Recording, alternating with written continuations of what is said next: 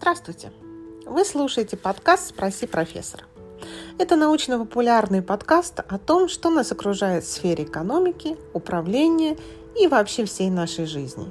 И с вами я, настоящий профессор, и зовут меня Оксана. Сегодня я хочу поговорить о том, как эволюционировало понятие человека экономического в человека социального. Ну, вначале скажем о том, какие новые принципы существуют управления. Во-первых, это человек – ключевой ресурс предприятия. Далее – это развитие организационной культуры, честности, доверия, коммуникация, стиль руководства, использование командной работы – учет общих и индивидуальных результатов, то есть мастерство и ответственность каждого, и учет целевых установок предприятия. То есть в нынешней эпохе э, управление рассматривается, если вы обратили внимание на то, что я сейчас сказала, что в центре является опять-таки человек и качество человека, ну, в частности, э, честность и доверие. А стиль руководства уже рассматривается и руководитель не как руководитель, а как лидер. И об этом мы тоже постепенно будем обсуждать, почему так произошло. Но, тем не менее, особенно важна командная работа, и, тем не менее, в центре человек. То есть человек должен уметь коммуницировать, он должен быть честным, он должен вызывать доверие и э, со стороны членов команды.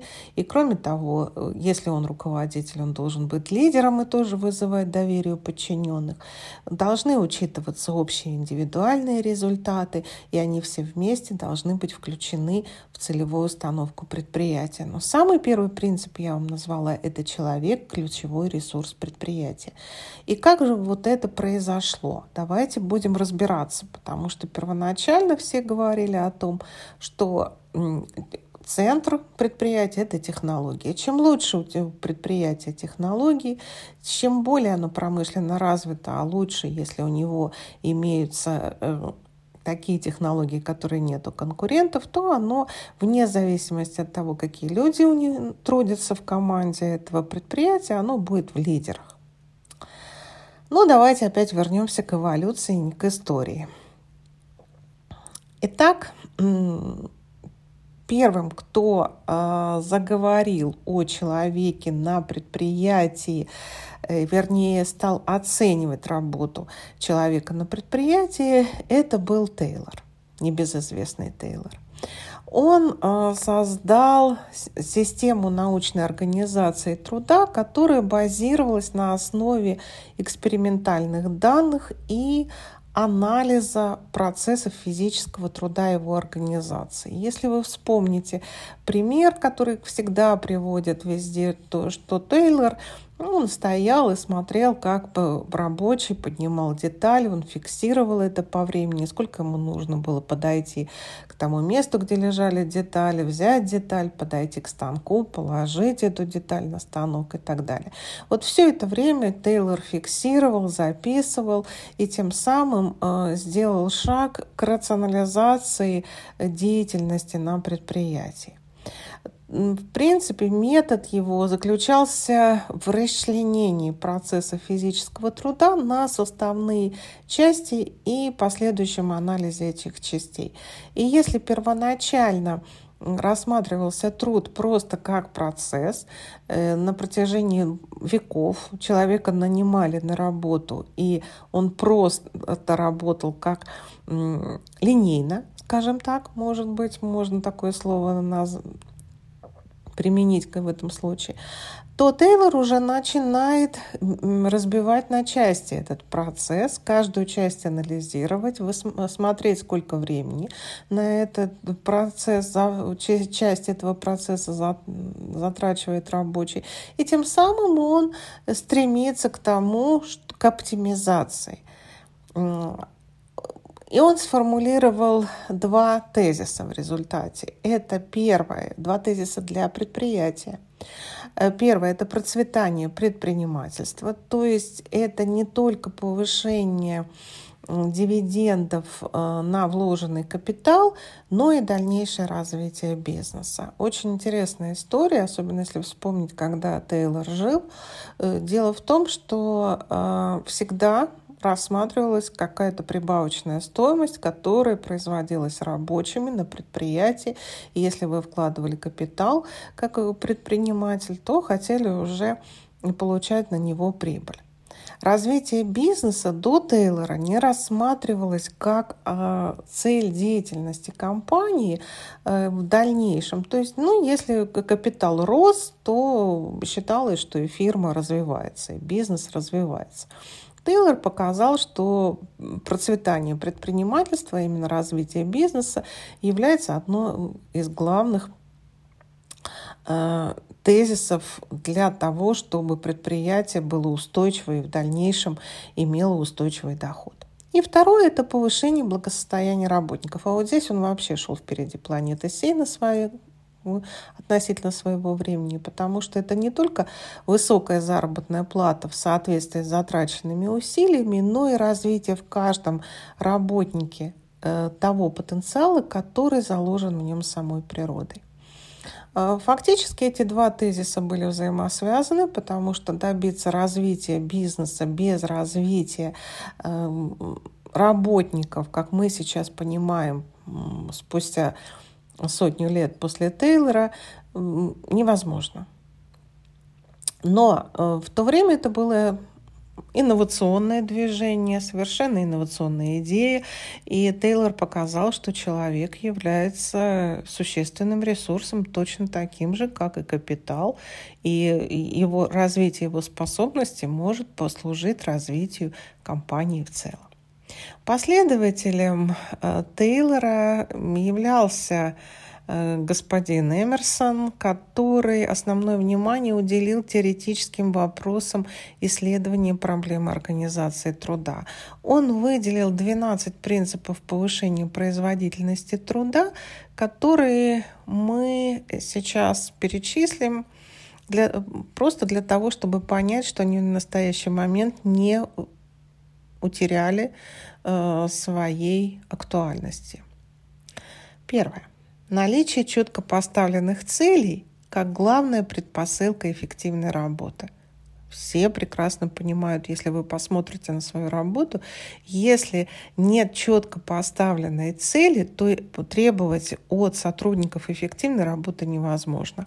Особенно замечательно бывает, когда руководитель меняет цели в процессе работы. То есть это может быть вначале одна цель поставлена, потом сказать, нет, эта цель нам не, нас не устраивает, мы это все меняем. Вместе с тем запомним, что повышение, вернее, производительность труда, она может быть обеспечена только четко поставленными целями. Второе. Присутствие здравого смысла во всякой работе. Потрясающая вещь, да? Все мы с вами делали какую-то работу, когда говорилось о том, что э, что это за работа, да, что мы делаем бестолковую работу. Мы просто тратим время ни на что, хотя могли потратить это время более достойно даже в рамках своей работы. Вот э, для того, чтобы работа не была бестолковой, конечно, если вы являетесь руководителем даже небольшого коллектива, вы должны четко понимать, что любая работа должна иметь здравый смысл. Бестолковой работы у ваших сотрудников не должно быть. Это демотивирует персонал. Третье – это возможность получения квалифицированного совета или компетентной консультации. Очень часто бывает, когда приходит молодой сотрудник, он не знает, или новый сотрудник на работу, он не знает, как э, действовать, что ему делать, какие э, должны быть э, его действия в том или ином случае. Да, написаны регламенты, да, написаны положения, по которым сотрудник должен действовать.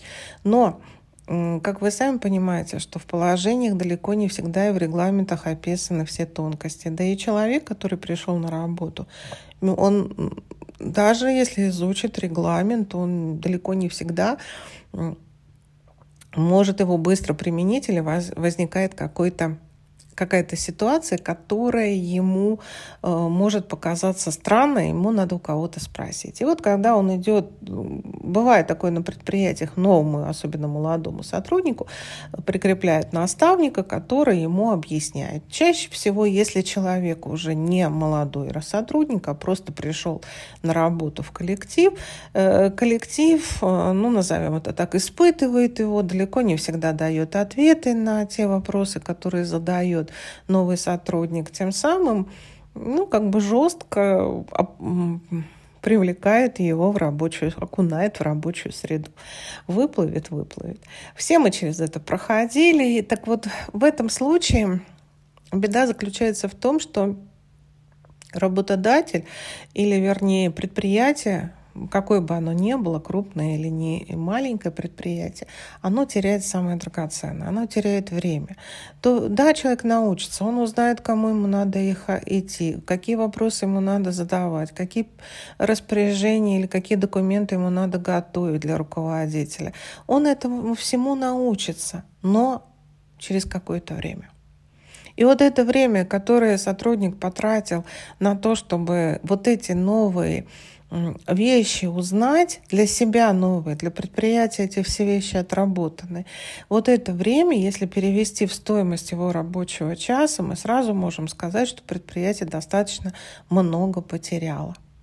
И вот эта проблема адаптации или э, скорее экономии времени у предприятия, э, она также ложится в основу э, производительности труда, потому что если человек может сразу получить э, квалифицированную консультацию, если он может получить э, совет, если у него есть даже в нынешней ситуации, может быть, очень четко расписанный регламент работы, в котором прописано практически все, то э, этот человек э, уже не потеряет такое количество времени. Кроме того, возвращаясь вот к регламентам, очень важно понимать, какой функционал у какого сотрудника имеется. Вполне возможно, что новый человек, который пришел на эту должность, он начинает общаться у него есть какая-то задача, он даже спрашивает у коллег, кому мне можно обратиться по вот этой задаче. Ему говорят, вот в тот отдел, там вот этот человек есть, иди и узнавай. Он обращается к этому человеку, этот человек уволился, а кто на его место или функционал еще не распределен или распределен другой его посыл, или в этот момент произошло переформатирование отделов и начинается вот эта потеря времени. Поэтому Задача регламентов состоит в том, чтобы четко прописывать по всему предприятию функционал, вне зависимости, кто занимается этим функционалом, Анна Ивановна или Борис Петрович, совершенно не имеет значения, потому что и Анна Ивановна, и Борис Петрович, они живые люди, они могут уйти с этого места работы, они могут уйти в отпуск, они могут э, уволиться, могут перейти на другую работу, в другой отдел. Вот должно, должен быть не конкретный человек, а если вы вспомните, то всегда направляют конкретному человеку, говорят, вот там Борис Петрович, вот к нему иди, он все знает. Я сталкивалась с такой ситуацией, когда Борис Петрович э, делал какую-то работу, потом э, эта работа осталась на предприятии, но Борис Петрович уволился, условный Борис Петрович, безусловно. Но когда приходит новый человек, э, возникла задача в подразделении э, аналоги, продлить лицензию, которую получал Борис Петрович. И вот на моих глазах э, было потеряно колоссальное количество времени, потому что то подразделение, откуда ушел Борис Петрович, оттуда ушло еще несколько человек, они категорически не хотели заниматься продлением лицензии и начинали спихивать по всему предприятию эту задачу. Они говорили, что у них не осталось никаких документов. Никто не знал, где эти документы. Борис Петрович, соответственно, поменял телефон и не собирался брать трубку от сотрудников предыдущего предприятия. Ну, я думаю, что все сталкивались с такой ситуацией. Вы знаете, ну, чем закончилось, на самом деле было потеряно катастрофическое количество времени, и лицензия не была продлена, потому что очень долго все как мяч перебрасывали эту задачу, в результате время вышло, и просто предприятие потеряло эту лицензию. Это к тому, что э, вот если бы на предприятии были отстроены процессы, такого бы не произошло. Э, ушел Борис Петрович, но регламент э, такой, что все задачи, которые были у Бориса Петровича, они, в общем-то, никуда не делись, они могут где-то храниться. Мы с вами потом будем разговаривать, каким образом эффективнее это устроить. Но, тем не менее, вот такой пример. А, продолжаем. А, четвертый принцип производительности труда – это соблюдение строгой дисциплины на основе стандартных письменных инструкций, полного и точного учета использования системы вознаграждений. Ну, в общем-то, мы с вами примерно про э, письменные инструкции проговорили. Ну и про систему, конечно, вознаграждения. Здесь такой вопрос, что немножечко по развитию этого положения, оно заключается в том, что э, система поощрения и наказания, она должна быть абсолютно прозрачной и понятной каждому человеку. И вот следующий принцип, который Эмерсон предлагает для повышения производительности труда или вообще для организации производительности труда, это справедливое отношение к персоналу через справедливую оплату труда. Когда человек приходит на предприятие, на любое предприятие, он должен понимать, сколько он будет получать. Я сталкивалась с такой ситуацией, когда э, на одном предприятии э, фиксированная была заработная плата, а все, как бы большую часть составляла надбавка. Надбавка вот к этой фиксированной заработной плате. И когда человек приходит на, приходил на предприятие, ему говорили там, Ваня, ты будешь получать 70 тысяч. Из этих 70 тысяч э, фиксированная зарплата была 36. Все остальное – это надбавка. Непосредственный руководитель этого человека, который пришел, э, считал своим долгом снижать эту надбавку. И вы знаете, вот на самом деле, когда я начала разговаривать с этим руководителем, я говорю, вы не имеете права это снижать, потому что к вам человек пришел на эту зарплату. Ему по большому счету все равно, что вы ему платите эту надбавку. Вы бы ему тогда и говорили, что ты, дружок, приходишь на 36, но если ты будешь хорошо работать, ты будешь получать 70.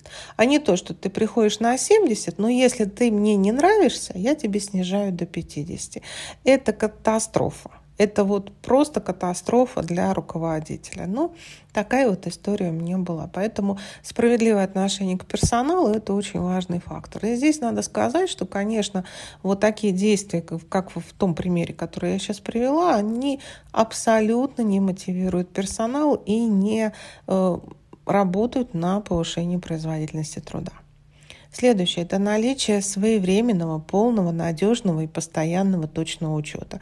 Ну, я думаю, здесь не надо сильно распространяться. Всем понятно, что если не учитывать, то в конце концов э, потом больше времени потратите на то, чтобы э, находить ту информацию, которая была ранее.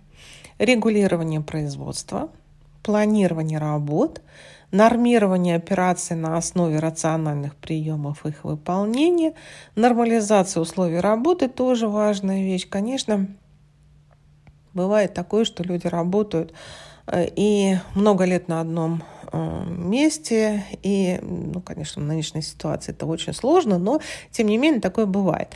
И вот э, работают и не замечают, что вокруг них происходит. И иногда да, бывает такая ситуация, что ты заходишь в какое-то помещение, бывало такое, недавно, вот совсем недавно я в такое помещение заходила, там стоят засохшие цветы, в вазе был апрель месяц, на окнах наклеены э, снежинки. Ну, в общем, как бы такая вот история. Еще был такой смешной достаточно случай, когда я пришла тоже в одном подразделении, на одном предприятии мы работали. Я зашла в комнату, где люди находились, а у них на столе стояла елка. Был июль месяц. Я говорю, ой, у вас елка стоит. Они на меня так посмотрели, говорю, ну, с другой стороны, и Новый год все равно ж наступит. Ну, в общем, это к вопросу о том, что условия труда сотрудников, они тоже должны быть нормализованы в том плане, что если у вас э, чистое, хорошее, светлое помещение, людям приятно будет работать, это тоже сказывается на условиях труда. Ну и кроме того, что помещение, допустим, теплое, помещение э, находится в хорошей транспортной доступности, здесь очень много таких факторов, которые влияют на производительность труда. Потому что если человеку надо 40 минут идти от э, остановки транспорта до своего рабочего места, то, ну, конечно, производительность труда, по крайней мере, он часа два будет только в себя приходить после этого. Следующее – это наличие разработанных инструкций и стандартов в письменном виде. Об этом мы говорили, еще не раз будем говорить. Далее – это наличие рациональной системы оплаты труда за повышение производительности труда. Человек должен очень четко понимать, за что он может получить дополнительные премию. Надо сказать, что следующим классиком менеджмента, который очень много вложил в эволюцию перехода человека экономического к человеку социальному, это был Генри Форд. В основу организованного им производства были положены принципы, которые я хотела бы вам озвучить, просто они не потеряли до сих пор своей актуальности. Это Первое, не, не следует бояться возможных неудач. Вы знаете, мы все боимся неудач. Мы всегда думаем о том, что мы неудачи можем свои каким-то образом эти неудачи, они отразятся на нашей карьере, они отразятся на нас, они, э, ну, мы не готовы к неудачам нас так воспитывали, нас так учили, что всегда должен быть какой-то успех. Особенно в последнее время вообще успех — это нечто такое, которое должно быть у всех. Успешный успех. Нет, могут быть и неудачи. Причем неудача — это тоже позитивный момент, потому что если вы э, допустили какую-то или неудачу, или у вас была какая-то гипотеза, и она не оправдалась в ходе какого-то эксперимента, то это тоже очень здорово, потому что вы на самом деле будете дальше, ну, назовем это простыми словами, обходить стороной такой путь. Я всегда говорю аспирантам, что даже если у вас в работе получился какой-то э, отрицательный ответ, то есть если вы просчитали какую-то модель, она вам дала отрицательный результат, это тоже хорошо. Это не, далеко не всегда бывает ошибка в чем-то. Это может быть ошибка в самой гипотезе, и это тоже хорошо, потому что это показывает, что уже никто не пойдет таким путем, что гипотеза изначально была построена неправильно.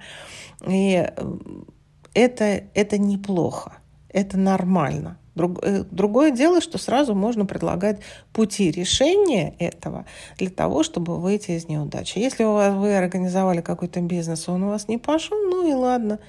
Да, начинайте новый. Значит, такой бизнес вам не подходит. Второй принцип – это не следует бояться конкуренции действительно не следует бояться конкуренции, потому что в любом случае конкурентный рынок, он наоборот стимулирует ваше развитие. Во всегда можно посмотреть, что делают конкуренты, и хорошее взять у них, увидеть, какие у них недостатки, и уже не, не наступать на эти грабли, то есть узнать, что вот у них не очень хорошо.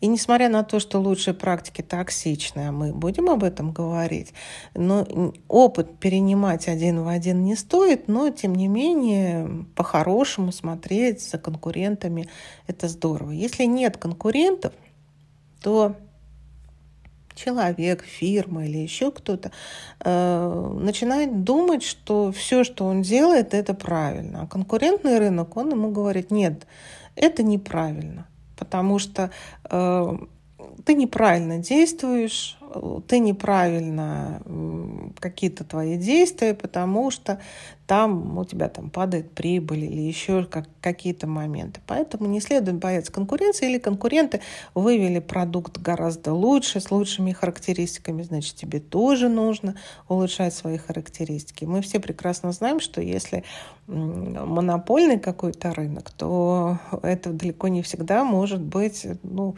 э, эффективно потому что монополист не имеет стимула к улучшению своего продукта.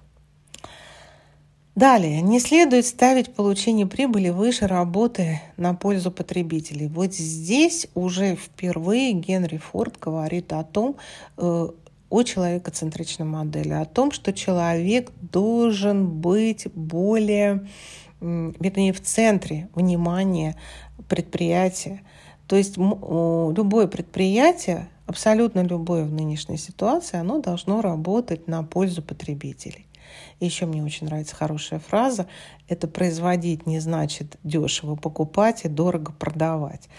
Прекрасная фраза, которую, наверное, нужно всем абсолютно знать. Потому как всегда считается, что вот подешевле купить, подороже продать, но вот это вот самое то, что нужно. Нет, производить, оказывается, это совершенно не так. Ну и Генри Форд, э, вы знаете, что он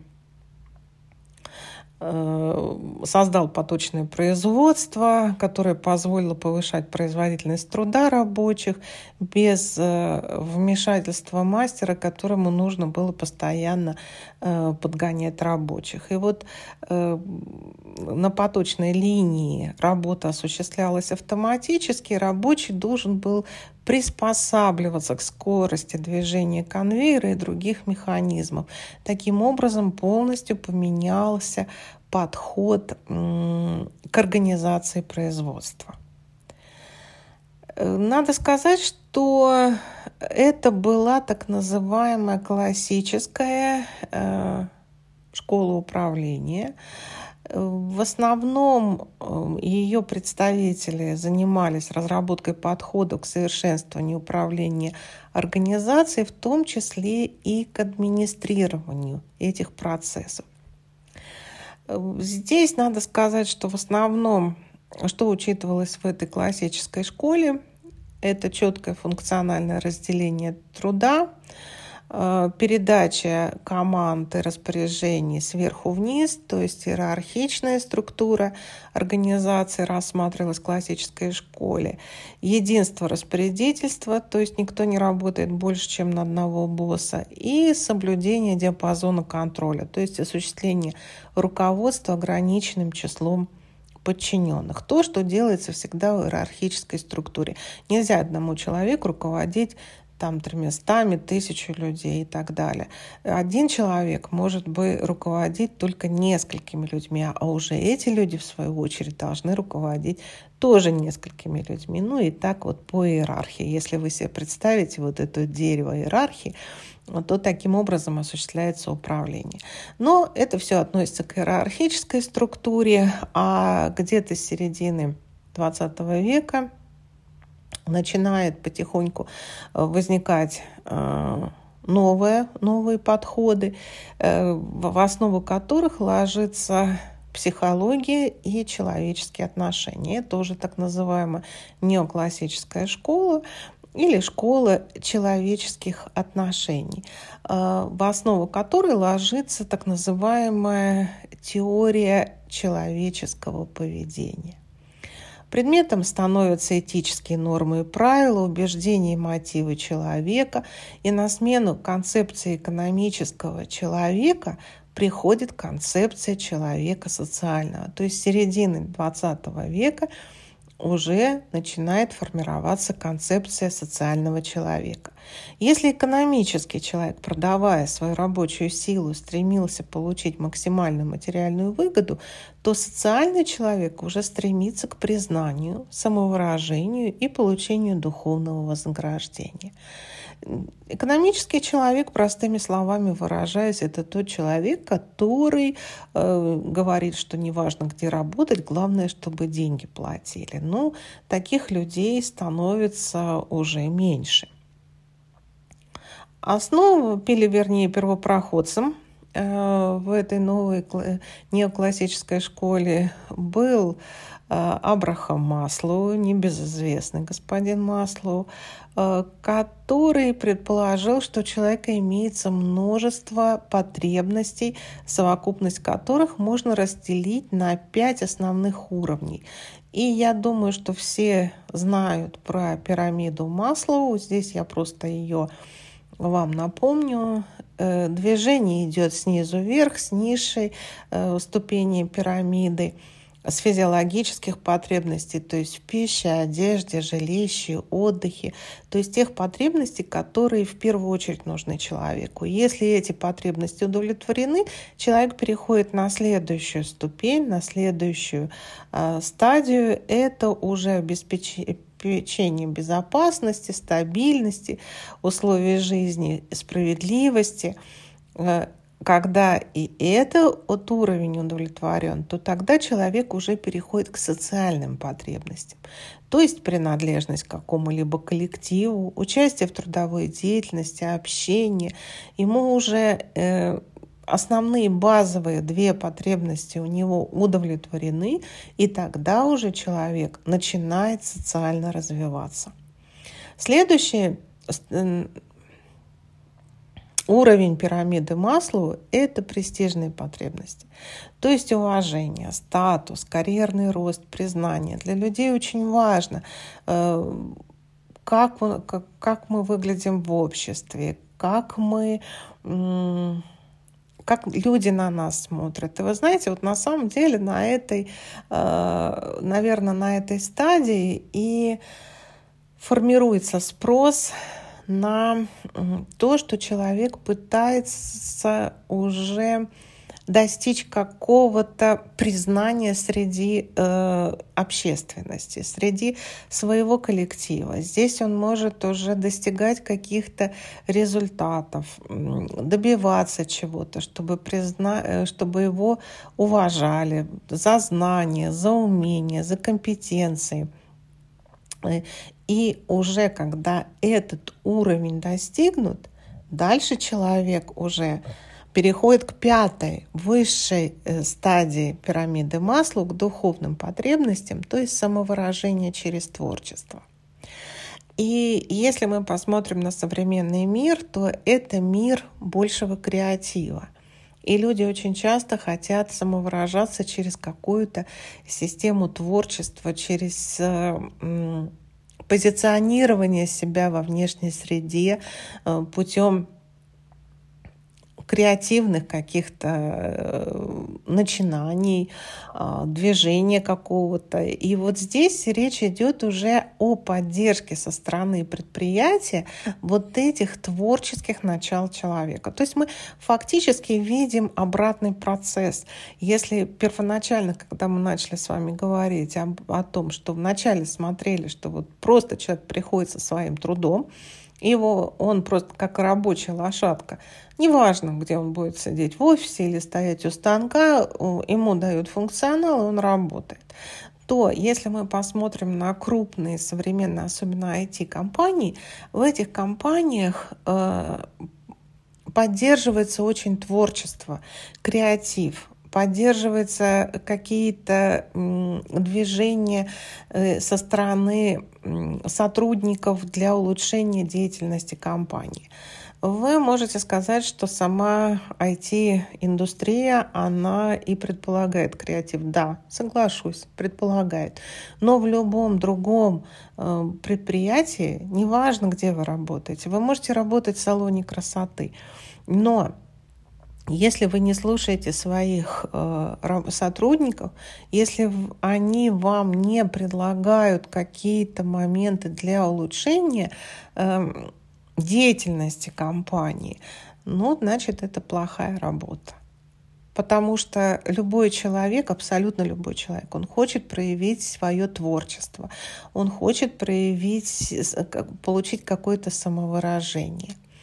И здесь, безусловно, очень много играет и руководитель предприятия. Но э, давайте двигаться дальше. Так вот, это теория, она легла в основу так называемой поведенческой экономики или поведенческой концепции. То есть Каждая организация представляет собой и социальную систему, в центре которой находится человек, который реализует в процессе своей деятельности стремление к удовлетворению своих многообразных потребностей.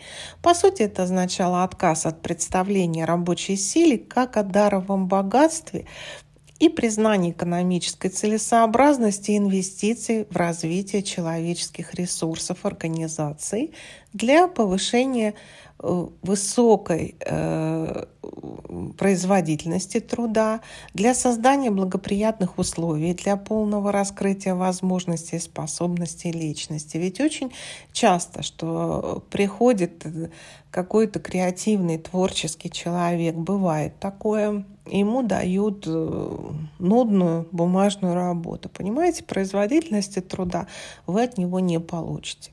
Вот здесь вопрос стоит в том, что, во-первых, а, руководитель должен понимать, какого человека он должен нанимать, э, не просто рабочую силу, которая придет и будет делать, что-то. Он должен понимать, чем, какими должен обладать э, качествами тот человек, который у вас будет.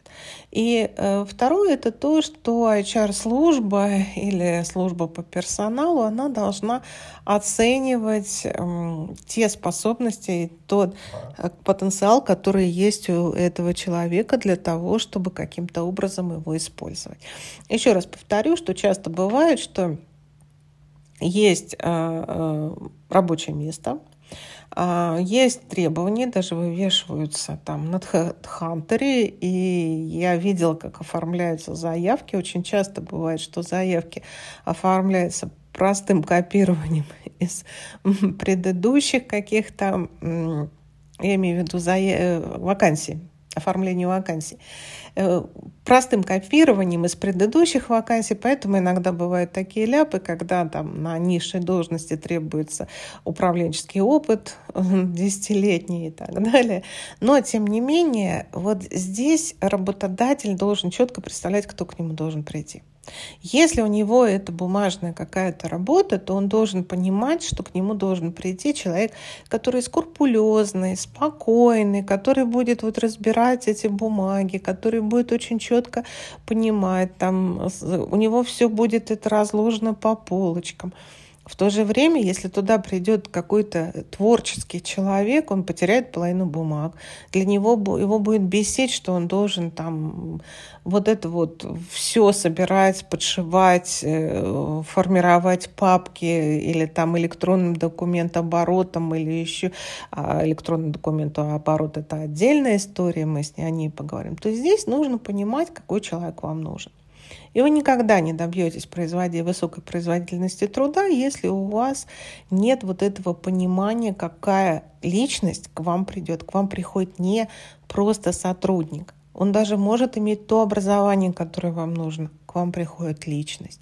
И вот эту личность надо учитывать. И надо помнить, что в настоящее время в центре экономики стоит человек – его потребности, его желания, его стремление к самовыражению, к самоудовлетворению и к уважению, к признанию и так далее. Поэтому очень часто и бывает, что работодатели жалуются, что приходят люди, немножко поработали, уходят, скучная работа и так далее. Не, далеко не все хотят веселую работу, далеко не все. Просто работодатель не нашел того человека, которого бы эта работа интересовала. Возможно, он просто не был клиентоориентирован, не, не знал свою целевую аудиторию. Опять, вы знаете, интересно, как получается. Если работодатель ищет человека, он думает, ну все, я буду платить деньги, значит, это вот просто мой раб. Да?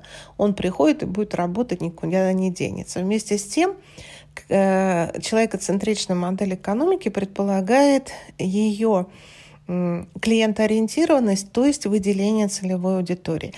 И если у вас даже есть рабочее место какое-то, на которое вы ищете сотрудника, то здесь вы должны понимать, что очертить круг той целевой аудитории, которая интересует это рабочее место.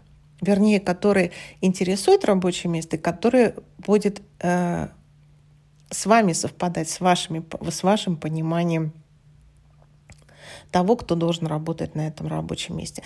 Но об этом мы поговорим немножко позже. Это тоже такая очень интересная тема, которую можно долго рассматривать.